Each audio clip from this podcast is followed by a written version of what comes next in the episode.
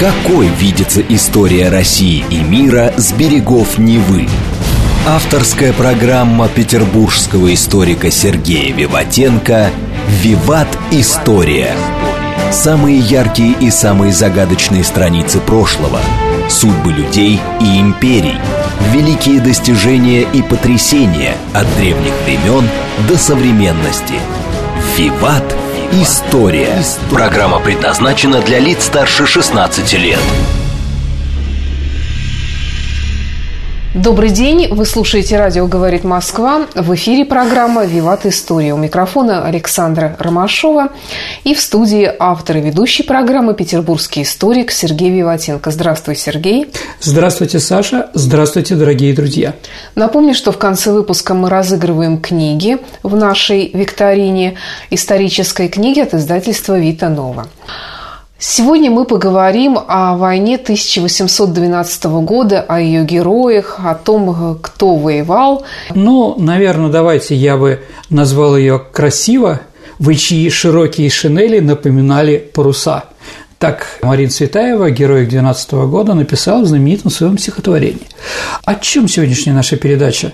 Ну, наверное, я хотел показать, какое было русское офицерство 210 лет тому назад. Можем ли сравнивать сегодняшних наших офицеров, их понятие чести, их героизм, да, их небоязнь совершить подвиги и умереть за Родину скажем, сейчас с той ситуацией, которая была в 1812 году. Но мне, наверное, трудно сравнивать с нынешним офицерством, потому что э, я с ним мало знакома. А вот э, офицерство советское, поскольку у меня отец офицер, полковник запаса, там мне все ясно, как бы более-менее это видение у меня есть о ну, том, как это было. Хорошо, а Саша. сравнить вот с современным мне будет сложно, наверное. Саш, ну, как там, чертогах у царя еще одна палата – она не золотом, не бархатом богата, да, как сказал Александр Сергеевич Пушкин, сейчас на меня налетят, я опять не там ударение поставил, да, а, ну, это знаменитое стихотворение Пушкина, да, про галерею 12 года мы с вами помним, да, мы помним какие-то фамилии. Саш, каких ты помнишь генералов, знаменитых офицеров?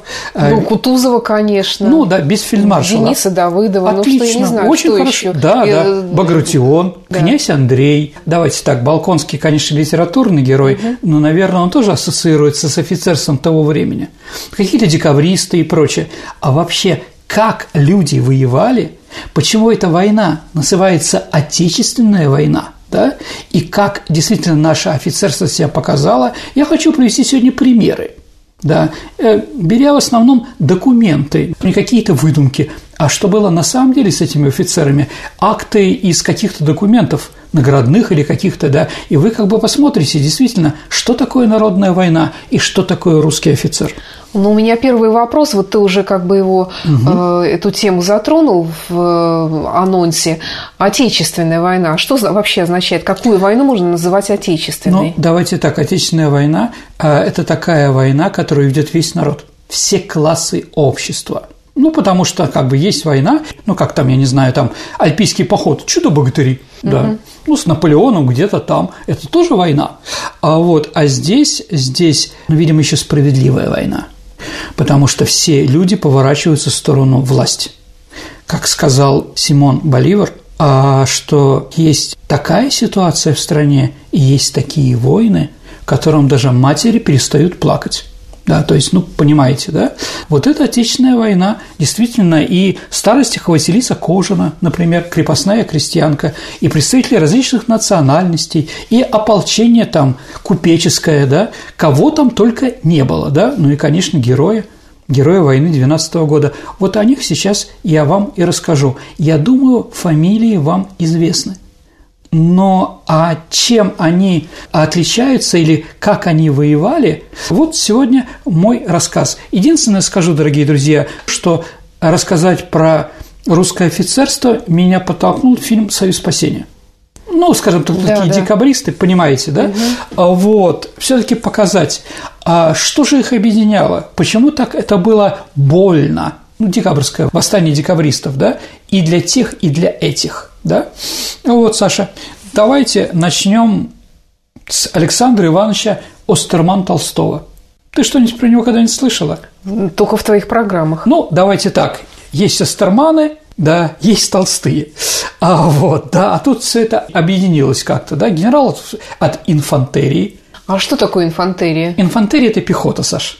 Есть да. генерал от кавалерии, а есть от инфантерии, да. Угу. Ну, там генералы армии, да, ну, там танковых войск, например, маршал есть там какой-то там, да, и прочие. Генерал инфантерии – это э, на одну ступень ниже, чем фельдмаршал. Итак, боевую службу начал при Екатерине II. Здесь еще, дорогие друзья, я вам говорю про каких-то людей, и мы сразу ясно видим, что они были героями и до, они стали героями и после войны 12 года. Психология, их понятие чести, они никак не изменяются. И вот с 1788 года он состоял в армии князя Потемкина. Воевали против турок. Молодым офицером участвовал под командованием Суворова штурме Измаила, о котором у нас уже была передача. Служил в Букском егерском корпусе. За Измаил получил Георгий 4 класса. Начало боевой славы относится к кампании 1806 года. Это как раз кампания после Аустерлица, когда князь Андрей, помните, пропал без вести и так далее. Как пишется, находясь во главе передового отряда, Астроман Толстой вскоре же после открытия военных действий отличился в бою 11 декабря у местечка Чернова, где он 15 часов сдерживал превосходящие французские войска, которыми командовал сам Наполеон. В последующие через два дня сражения при Пилтуске, о котором он сегодня еще будет вопрос, дорогие друзья, Астроман Толстой вновь проявил незарядную стойкость. Его адъютант, будущий декабрист Сергей Волконский. Еще раз, дорогие друзья, почему я начал с Астромана Толстого – а потому что в нем все наше офицерство. С одной стороны, фамилия Астерманы. Это, скажем так, не очень популярная фамилия в русской истории XVIII века. Ну, два брата Астермана, да, которые Приониановни и прочее. А с другой стороны, Толстой. Кто такие толстые, я думаю, мы прекрасно понимаем, да? Еще раз, кто у этого Толстого был адъютантом? Князь Волконский, да?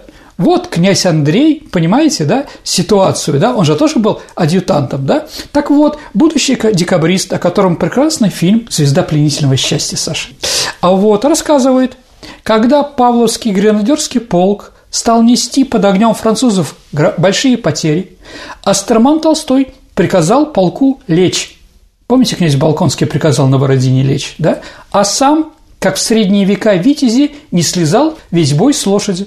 В кровопролитном сражении под Прейсиш-Илау, в котором ни одна страна не могла добиться победы, Астерман Толстой командовал левым флангом. Когда французская конница устремилась в атаку на его войска, он встал во главе полского полка. Пока передние шеренги отбивали атаки с фронта, он повернул задним кругом и повел их в штыки навстречу неприятельским всадникам. Еще раз, в штыки на кавалерию. Кавалерия не приняла боя и обратилась вспять. Вы представляете, как должны, а кавалеристы же ведь один против пяти пехотинцев. Но, видимо, они видели их лица, с которыми они наступали. Поэтому европейцы решили уйти. Астроман Толстой был тяжело ранен. Про войну 12 года. В начале Отечественной войны он командовал 4-м пехотным корпусом в армии Браклая де Толли. Чтобы задержать неприятеля и выиграть время, корпус Астроман Толстого 13 июля был двинут навстречу французам. Французы пытались не дать нам соединиться и разбить нас по частям. Сначала его войска опрокинули и погнали передовые французские части, но затем под местечком Островно столкнулись с корпусами Мюрата и Багарне. Завязался ожесточенный бой. Силы были неравны, но русские полки держались, поразившие французам упорством и отходили медленно, шаг за шагом. Когда, Саша, Астерману Толстову донесли, что войска несут от огня противника все возрастающие потери, и спросили – каковы будут ваши распоряжения дальнейшие? Он ответил – стоять и умирать. А под Бородином Астерман Толстой был контужен, но через несколько дней снова вернулся в строй. Как писал Барклай де Толли в рапорте о представлении списка генералов, отличившихся при Бородино, примером своим ободрял подчиненные ему войска так, что ни жестокий перекрестный огонь неприятельской артиллерии, ни нападение неприятельской конницы не могли их поколебать и удерживали место, туда, где их поставил до окончания сражения. 9 мая 13 года при Бауцене Астерман находил в стрелковой цепи, был ранен в плечо, но наскоро перевязал рану, продолжал руководить войсками до тех пор, пока его полумертвого, упавшего от потери крови, не вывезли с поля боя. Как сказал прусский король Фридрих II, русского не просто надо убить, его надо еще повалить. 18 августа небольшого чешского селения Кульм произошла жесточайшая битва. Несмотря на почти двойной перевес в силах, яростные атаки Вандама разбились о стойкость русской армии. Прорваться в тыл к находящимся главным силам союзникам французам не удалось. В первый день боя, в момент, когда ясно обозначилось поражение противника, французское ядро оторвало Стерман Толстому левую руку. На соболезнование он ответил – быть раненым за Отечество всегда приятно. А что касается левой руки, то у меня осталась правая, которая мне нужна для крестного знамени, знака веры и Бога, на кого я полагаю всю мою надежду. Подоспевшие подкрепления Саша довершили разгром противника и захватили в плен 12 тысяч человек во главе с маршалом Вандамом. Для вас Россия мундир ваш. Вы его надели и снимите, когда хотите, а для меня Россия – кожа моя – так сказал Астерман Толстой своему подчиненному немцу. Ну вот такой интересный человек. Еще раз, с фамилией Астерман. Василий Григорьевич Костенецкий, генерал-лейтенант, артиллерист, украинец. Обладал огромной физической силой. Он жонглировал пушечными ядрами, легко разгибал подковы. И одним пальцем Саша он мог согнуть серебряный рубль. Он уже в действующей армии впервые воевал при штурмах Очакова, Хаджибея, это нынешняя Одесса, Бендер и так далее и тому подобное. Первый боевой опыт он получил еще раз в 1781 году под Очаковым, чтобы заглушить прицельный огонь турецкой артиллерии с другого берега реки. Костенецкий вместе с несколькими добровольцами форсировали реку с пушкой и, размахивая саблей, ринулись в атаку.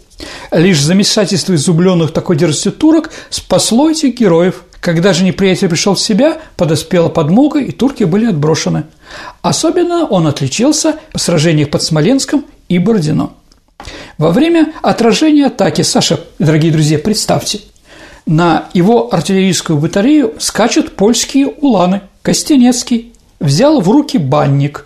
Саша, что такое банник? это такая палка, которая чистит дуло пушки, угу. да, и загоняет им ядро, да, такое длинное, ну типа как большой ёрш, угу. да. Так вот, он взял в руки банник, употребляющийся для чистки оружейных стволов, и побежал навстречу поляков и стал крушить всадников этим страшным и могучим оружием в его руках. Кавалерия отступила. Ну, представляете, да? Ну да. После гибели генерала Кутайсова командовал на поле боя всей артиллерии. Как писал Кутузов после Бородино, после убитого генерал-майора графа Кутайсова Костенецкий командовал всей артиллерией и благоразумным распоряжением оной делал неприятелю большой вред. За Бородинское сражение он получает Георгиевский крест третьего класса – по небрежности в делопроизводстве его еще три раза награждали саблей за храбрость и два раза орденом Анны первой степени. А что значит по небрежности? А он был все время об, а, обойден наградами. То есть, еще раз, вот сколько же он делал подвигов, да? Я так думаю, что когда еще раз было напечатано, что он герой, просто в канцелярии подумали, а куда ему еще на грудь? Еще один. У нас уже все ордена ему даны. Угу. Да, хватит типа, да. Но также и Денис Давыдов, который был генералом, а потом ему сказали, что перепутали и другому наградили за, за Дрезден, да. Он генерала получил только во время уничтожения, ликвидации польского восстания в 1931 году. Да. Вот я думаю, что про Костенецкого вы не слышали, дорогие друзья, никогда. Естественно, он есть в галерее 12 года, но мало ли кто там есть. Да? Вот. Яков Петрович Кульнев, белорус. А в 1807 году а, Гродненский государский полк, когда его перевели, вошел в состав действующей армии и начал воевать против Наполеона в Восточной Пруссии. А здесь Кульнев проявил себя в ряде сражений. Еще раз, артиллерист, да, офицер, гусар – ну, давайте послушаем, да, кто такой гусар, да? А, окруженный неприятелями в районе Фридленда, он, ко всемощному изумлению, пробился со своим полком через кольцо вражеских войск, избегнув неумолимого, казалось бы, плена. А он был произведен сразу в полковнике, получил несколько боевых наград, и о нем заговорили в армии. А в авангарде нашей армии у местечка Гудштадт 25 мая под Анкендорфом, все Восточная Пруссия, он атаковал французов маршала Нея двумя эскадронами и взял в плен 1100 человек. Мишель Ней, маршал французский, он самый храбрый из всех офицеров. Ну, там еще, может быть, Дюрок и Лан, но они погибли да, а этот как бы да, дошел до конца с Наполеоном, а потом был расстрелян. А продолжая преследовать неприятеля, он достиг реку и, видя на другом берегу французский обоз, нашел брод, перешел реку и настиг транспорт раненых, который им крикнул «Не бойтесь, больным русских бояться нечего». Затем захватил обоз Французы поставили три эскадрона отбить обоз у Кулева, но тот за неимением лошадей приказал поручику Чеченскому и еще одному солдату по фамилии Плеш подорвать обоз. Страшный треск произвел тревогу в обоих армиях. Кульнев рассеял французские эскадроны и ушел, потеряв только 13 человек. Широкую славу принесло действие в Финляндии во время русско-шведской войны. Во время преследования неприятеля в большой канонаде был сильно а, ранен в ногу. Он не ушел с фронта. В одной из стычек захватил в плен графа Левенгельма, начальника штаба шведской армии. А именно он зимой в марте 1609 года прошел так называемый ледяной поход по Ботническому заливу. То есть он по льду перешел Ботнический залив, захватил Аланские острова, а потом высадился в Швеции а репутация Кульнева как блестящего кавалерийского начальника была упрочена. Поэтому у него в армии был единственный эпитет «храбрый». А вот от приказа Кульнева от 1 августа 9 года герой, служащий Отечеству, никогда не умирает и оживает в потомстве. А Яков Кульнев, Саша, во время русско-шведской войны стал причиной появления на свет беспрецедентного документа – Сейчас такой документ, чтобы европейцы написали, я думаю, что это невозможно. Ну да ладно. Так вот, шведский король приказал, запрещается наносить лично Кульневу даже малейший вред, в частности, стрелять в него. Потому что, что он герой, это было понятно и тем, и этим. А он носил шинель из грубого сладкого сукна, ел самую простую пищу, заботился о солдатах, говорил с ним понятным им языком – если он посылал разведку, особенно ночью, он говорил, как только придут, сразу пусть приходит ко мне. Его будили ночью 7-8 раз. Как только приходили люди с той стороны, да, я не сплю, не отдыхаю, говорил Кульев, чтобы армия спала и отдыхала. Ну, знаете, тоже вот суворовский генерал. А второе прозвище, которое вы называли, дорогие друзья, это беднейший в мире генерал. Вот еще один из приказов, который он давал. «С нами Бог, я перед вами, князь Багратион за нами. На марше быть бодру и веселу, уныние свойственное одним старым бабам. По прибытии на бивак чарка воды, водки, кашица с мясом и ложка из ельника. Покойная ночь. И вот началась война 19 года, и 19 июля сражение под Клястицами, когда он держал а, французов, командовал авангардом Wittgensteina, они наступали на Петербург, а вот все начали отступать, он остался один. И ар- французская артиллерия расстреливала отряд Кульнева с господствующих высот. Ядро попало ему в ноги и оторвало ему обе ноги. Он оставался рядом с пушкой и продолжал стрелять, как мог – приказал всем отступать. Единственное, что он сделал, сорвал шеи свой геройский крест, бросил его людям, которые отходили, и сказал «Возьмите, пусть неприятель, когда найдет мой труп, примет этот труп за простого рядового солдата и не будет радоваться убытием русского генерала». Наполеон, узнав о гибели Кульнева, писал своей жене Жозефине «Вчера был убит Кульнев, лучший русский офицер кавалерии». Саша, скажи мне, пожалуйста, как человек, закончивший библиотекарский факультет. В каком произведении главный герой а, пытался быть лицом, похожим на Кульнева? В Дубровском, когда он был а... де Форш, он пришел к старой бабушке, да, какой-то угу. дворянке, она вспоминает его, да, но у него такие же баки, ага. как у Кульнева и так далее ага. и тому подобное. А вот. Ну и всем в то время всем было понятно, потому что действительно настоящий герой, согласись. Николай Николаевич Раевский. Ну, про батарею Раевского мы все слышали.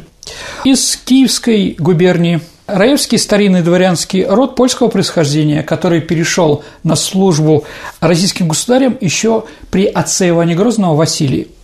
начал свою службу в 1789 году в казацком полку. Благодаря своим талантам в 19 лет уже был подполковником.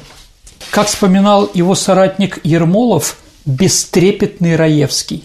В 1807 году, сражаясь с французами в Германии, в течение семи дней без отдыха, без продовольствия, без подкреплением, сам раненый в колено, но оставшийся в строю, он мужеством и своей твердости держал приданный ему участок, участок театра военных действий, чем удивил и русскую неприятельскую армию. Действуя с тремя егерскими полками на левом фланге, он сломил упорное сопротивление французов и заставил их начать отступление.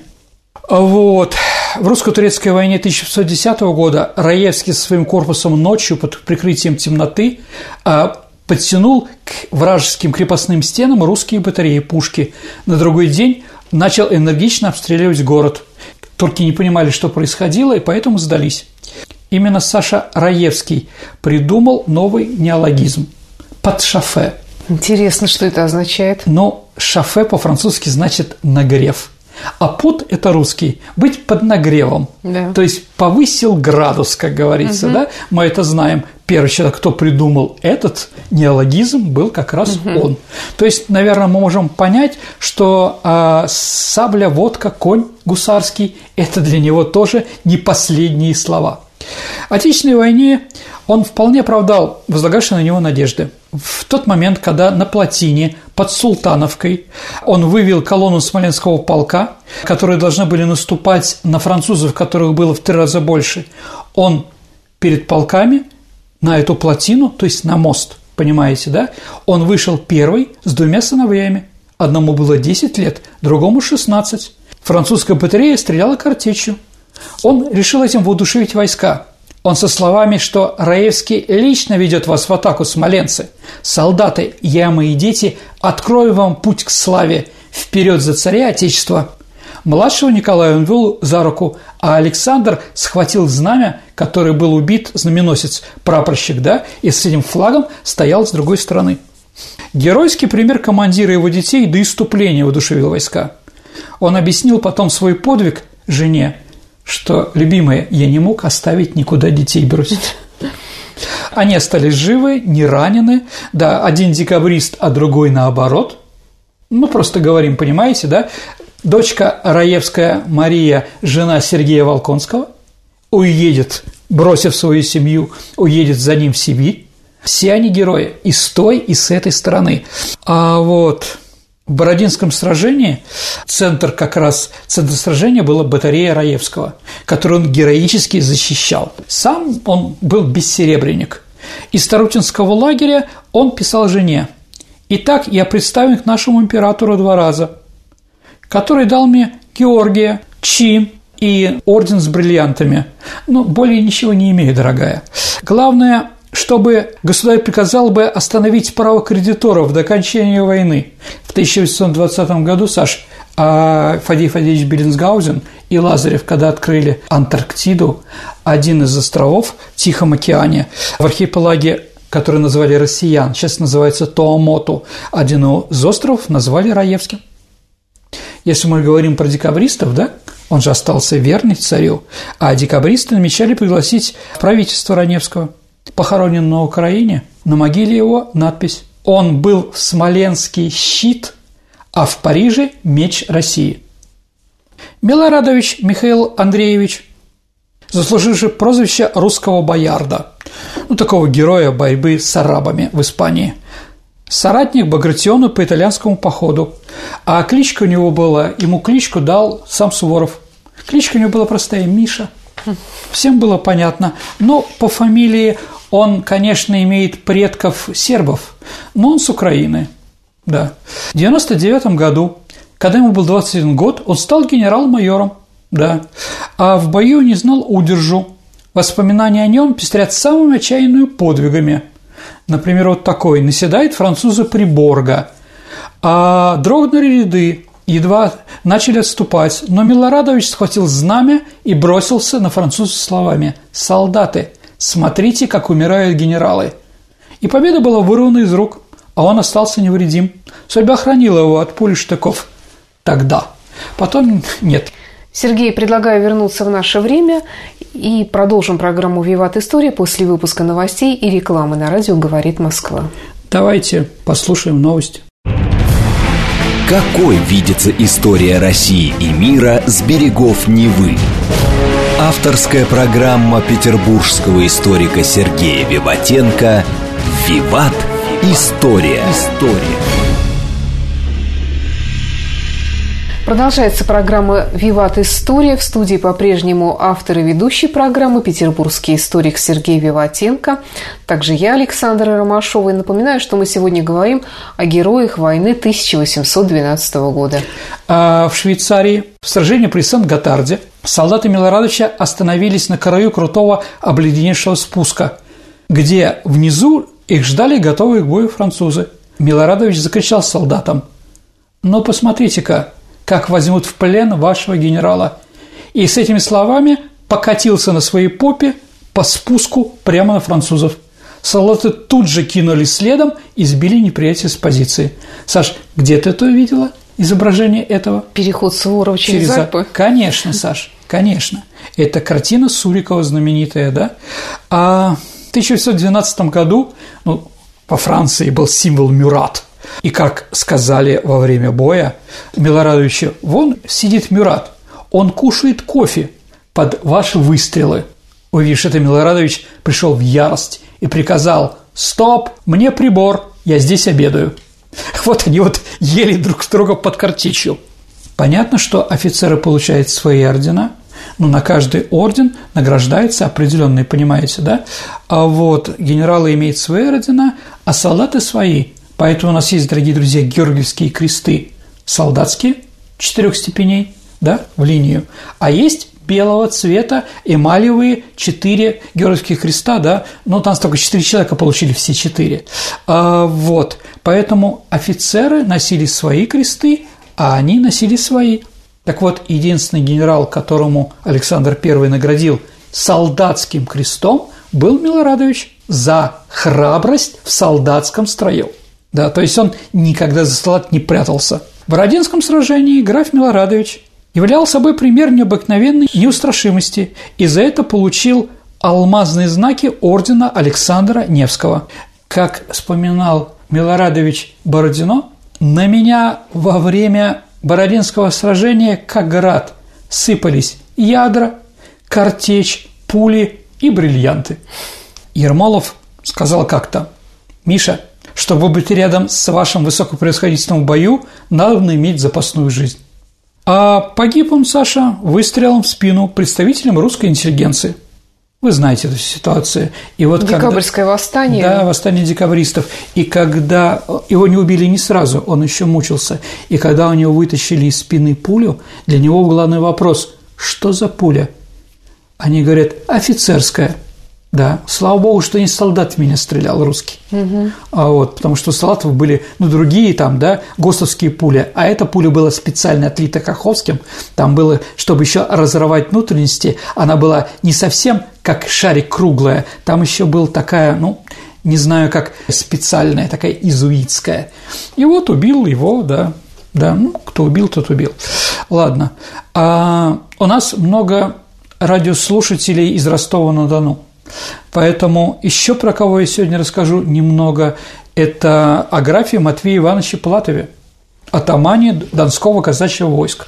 А вот, я думаю, что все про него слышали. Ну, давайте я что-то про него расскажу. Итак, он 1753 года рождения.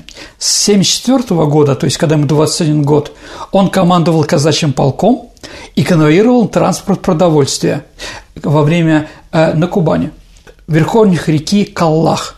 Он был неожиданно окружен и атакован скопищами, ну, скажем так, турок и, и там нагайских татар и так далее, хана Девлет-Гирея. Ну, еще крымских татар, если Девлет-Гирей. Несмотря на молодость, еще раз ему 23 года, Платов блестяще отбил натиск неприятеля. А он пригнул тыл своего отряда к болоту, чтобы турки не могли войти. В степи, Саш, можно ли укрыться куда-нибудь? Да невозможно, да? Что он тогда сделал? А он вез продовольствие. Он из мешков сделал линию обороны продовольствием, да, и за ними укрылся. И держал эту оборону семь раз. Семь раз э, турки пытались захватить его и, скажем так, его отряд. Не удалось.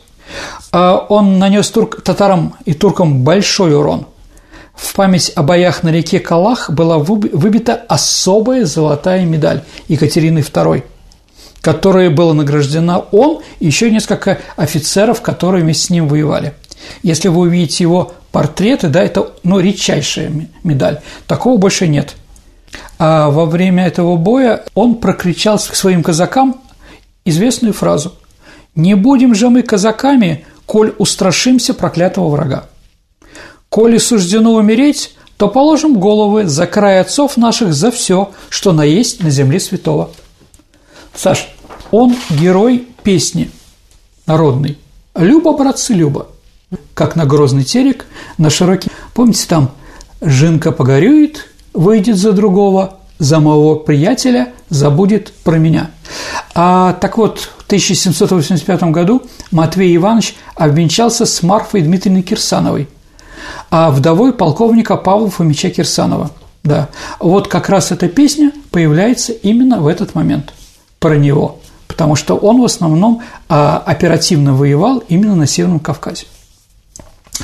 А в ночь на 11 декабря 1790 года а во время новой турецкой войны на Платово с колонной из пяти тысяч спешивших донцов была возложена тяжелая задача овладеть одним из самых трудно преодолимых участков измаильских укреплений. Помните, дорогие друзья, мы с вами говорили, что Платов – один из героев штурма Измаила, да, но то, что он там делал, я об этом не говорил. А сейчас пришло время – Итак, у них были только укороченные пики. А вот казаки по грудь в воде 11 декабря холодно, перешли искусственный пруд, который был специально построен перед, перед батареями врага. И вот да, вылезли оттуда, схватились с врагом рукопашную. Овладев намеченной частью вала, казаки Платова сумели оказать еще поддержку соседям. То есть Платов то, что им приказал Кутузов, они выполнили, то есть Суворов, они выполнили. Но Павел сказал, ребята, отдышались, перекрестились, а вот теперь будем помогать. Видите, как с левой стороны нашим плохо, да? И вот он продолжал биться. Да, а он помог колонне бригадира Орлова. За действие при штурме Измаила, по представлению Суворова, он был произведен генерал-майоры и награжден орденом Георгия Третьей степени. А вот – Просто давайте так, много тоже говорить про его подвиги я не буду. Кому интересно, тот прочтет. Я просто, да, а наш офицер глазами других. Наполеон, Саша, наградил его орденом почетного легиона. Платов отказался. А, да, лично отказался. И тогда Наполеон, желая как бы прочистить мозги строптивому атаману, подарил ему табакерку а его сыну молодому, да, присвоил этот орден, то есть что отказался брать отец, сын его взял. Угу. Вообще, конечно, если мы говорим Платов на войне, он всегда в опасных местах. Да вообще как нормальный русский офицер. То есть, как видите, а, вот офицеры разные, из разными, а, разных национальностей, а, с разной историей своей жизни, но всех их объединяет одно. Да, храбрость и служение царю и России. Тут жарко, тут опасно, а где безопасно, говорил Платов. Угу.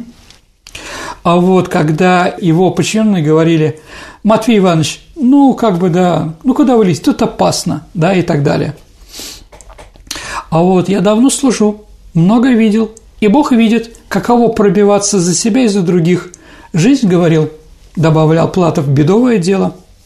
А уважение – а когда Платов пришел с докладом Павлу в э, Зимний дворец, Павел I, а да, встреча была вечером, он приказал устроить полутемное освещение, потому что Павел знал, что у Платова проблемы со слабеющими глазами, и чтобы яркого света не было, чтобы ему больно и комфортно.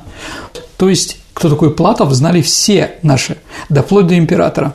А Сын его Дмитрий, да, обладатель почетного легиона, в 16 лет погиб в стычке с польскими уланами. И во время этого сражения Платов увидел, что сына убили. Он догнал Улана, поразивший пика его сына, и яростным ударом разрубил врага чуть ли не до седла. На утро атаман вновь повел казаков в поход. Они, молча опустившие пики, прошли в конном строю мимо могилы подпоручика Дмитрия Платова. Представляешь, Саша, какие бушевали в душе отца в тот момент чувства? И чем он размышлял в этот момент? Ну, мы не знаем, но, наверное, можем как бы догадаться. В Отечественной войне 12 года казаками Платова были взяты 548 орудий, 1066 зарядных ящиков, свыше 30 знамен и около 70 тысяч пленных, а также было отбито огромное количество награбленных в Москве ценностей. По свидетельству современников, казаки уничтожили треть французской армии. Сам Наполеон бросил фразу, ставшую известну «Дайте мне одних казаков, и я покорю Европу». Несколько раньше, когда Наполеон бежал из России, он сказал сопровождающему Калинкуру, «Надо дать должное и справедливость казакам. Именно им обязаны русские своими успехами в этой кампании. Это лучшие легкие войска, какие только существуют». Да, Саша, это сказал противник. То есть в полководческом таланте Платова никто не сомневался. Ну, Александр Алексеевич Тучков IV. Российский командир генерал-майор. В 1806 году он впервые отправляется в поход против французов. Бой под Голымом был боевым крещением Тучкова, в котором 29-летний полковник показал редкое мужество и самообладание. В официальном документе, Саша, было записано, что под градом пуль и картечей действовал как на учении. Через две недели после этого он был назначен шефом Ревельского пехотного полка, с которым отныне оказалась связана вся его судьба – во главе этого полка в мае 7 года он участвовал в авангардных боях под начальством Багратиона и заслужил орден Георгия четвертой степени. После сражения при Фридленде Тучков писал старшему брату Николаю, Тучкову первому, к которому был особенно привязан. «Невзирая на ядра, картечи и пули, я совершенно здоров. Я участвовал в двух кровопролитнейших битвах. Особенно жестоко была последняя, где в продолжении 20 часов я был подвергнут всему, что только сражение представляет ужасного. Счастье вывело меня невредимым из боя.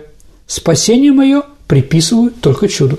В 1808 году Тучков – участник войны со Швецией. Отличился в боях при Копио и Денсальме. Он был произведен генерал-майоры.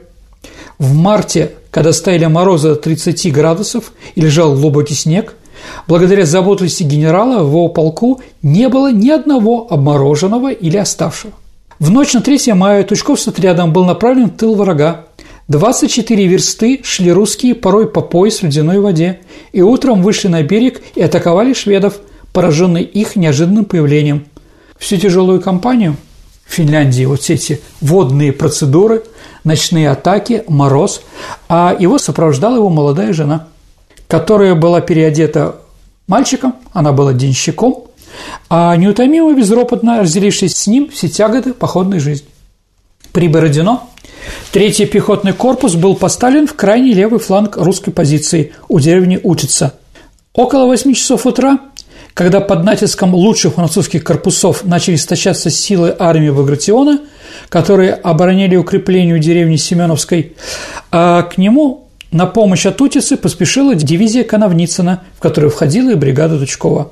Еще на марше они перестроились с колонны к атаке и вступили сразу в пекло боя.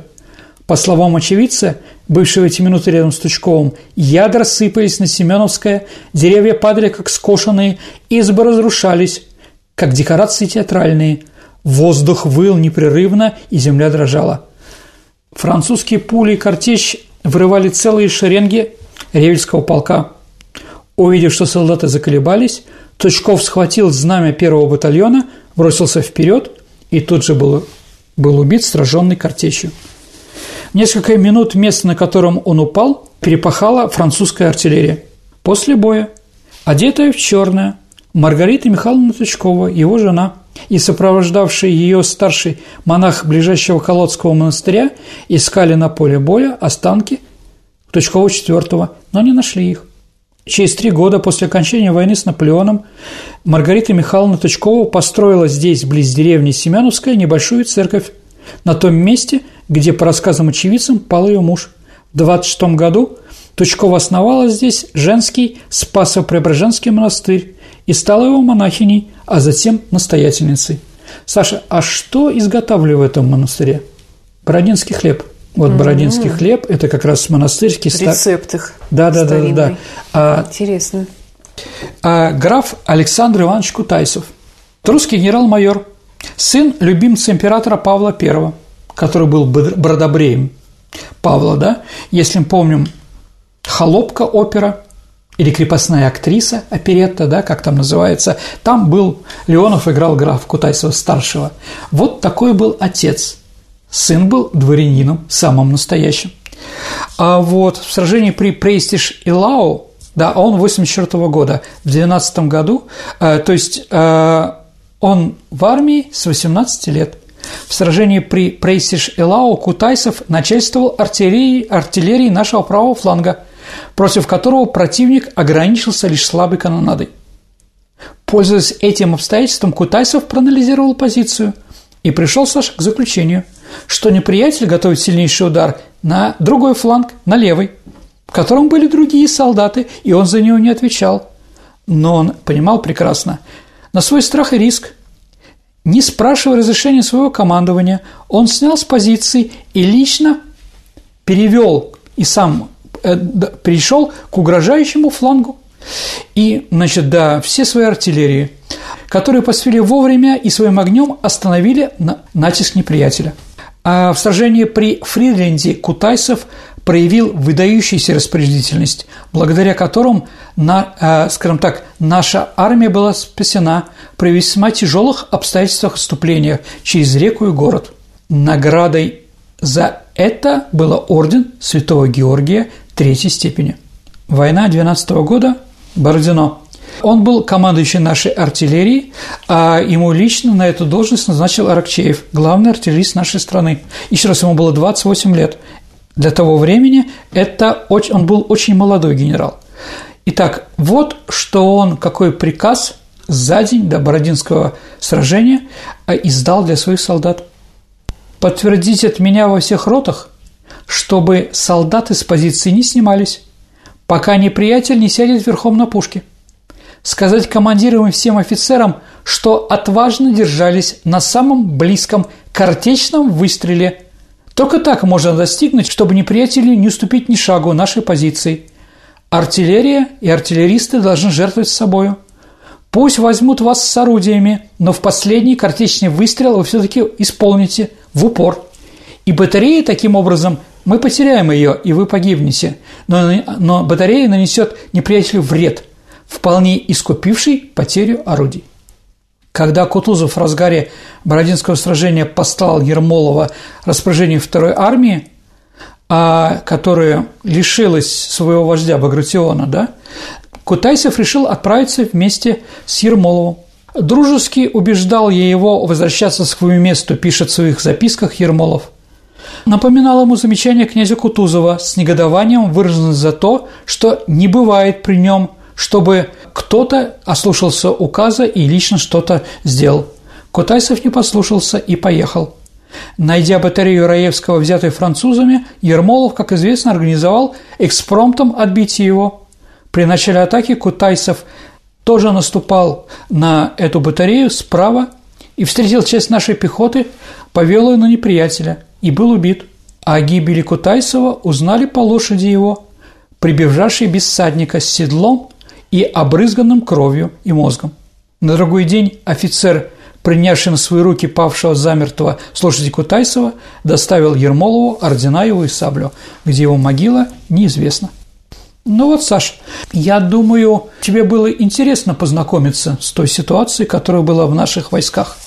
Как видите, дорогие друзья, одной из причин победы нашей а нашей страны в войне 12 года, в Отечественной войне, был, конечно, героизм русских офицеров.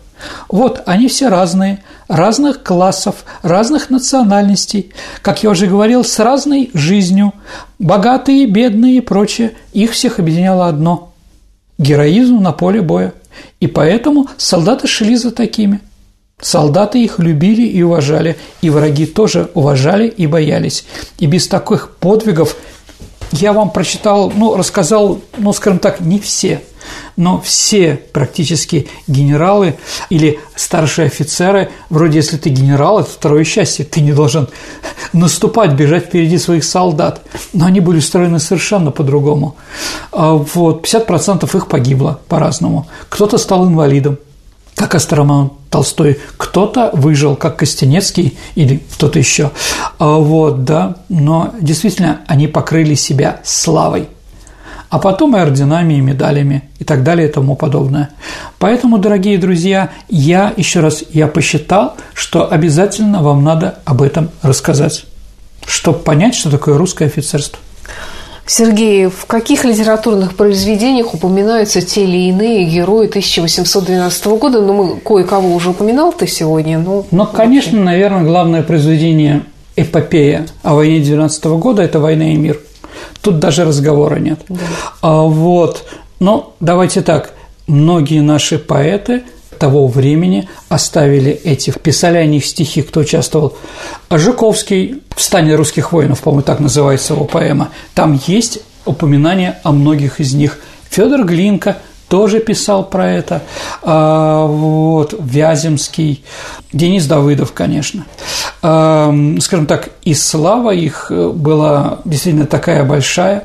Еще раз, а, дорогие друзья, мое личное мнение, у нас еще нету книги эпопеи о Великой Отечественной войне. Может быть, какая-то ближайшая к ним – это «Жизнь и судьба Гроссмана», но не более того. А вот у нас пока нету своего Льва Толстого, который может так вот увековечить. И действительно, под какими фамилиями принимали участие герои войны, там Ростовы, Балконские или что Денисовы – как там было, да, это не важно. А за ними действительно прослеживаются настоящие герои, да. И Тизенгаузен – это тот адъютант Кутузова, который с флагом побежал, э, поднял солдат и спас Кутузова при Аустерлице, он погиб, да, он похоронен э, в Ревеле, ну, в Таллине, извините, да, в главном соборе. Конечно же, да, и, скажем так, Сергей Волконский, который тоже воспоминал там, да, Денисов, это понятно, что Денис Давыдов, и многие, и многие другие. Вот, потому что действительно эта война была народная – и, скажем так, выдумывать подвиги было ни к чему. Они все были налицо. Еще раз, война закончилась в 15 году. Через 10 лет эти люди стояли друг против друга на Сенатской площади. Да, и стреляли, и убивали. Это, конечно, была трагедия. Это был раскол русского общества, которое, возможно, дворянство так и не пережило.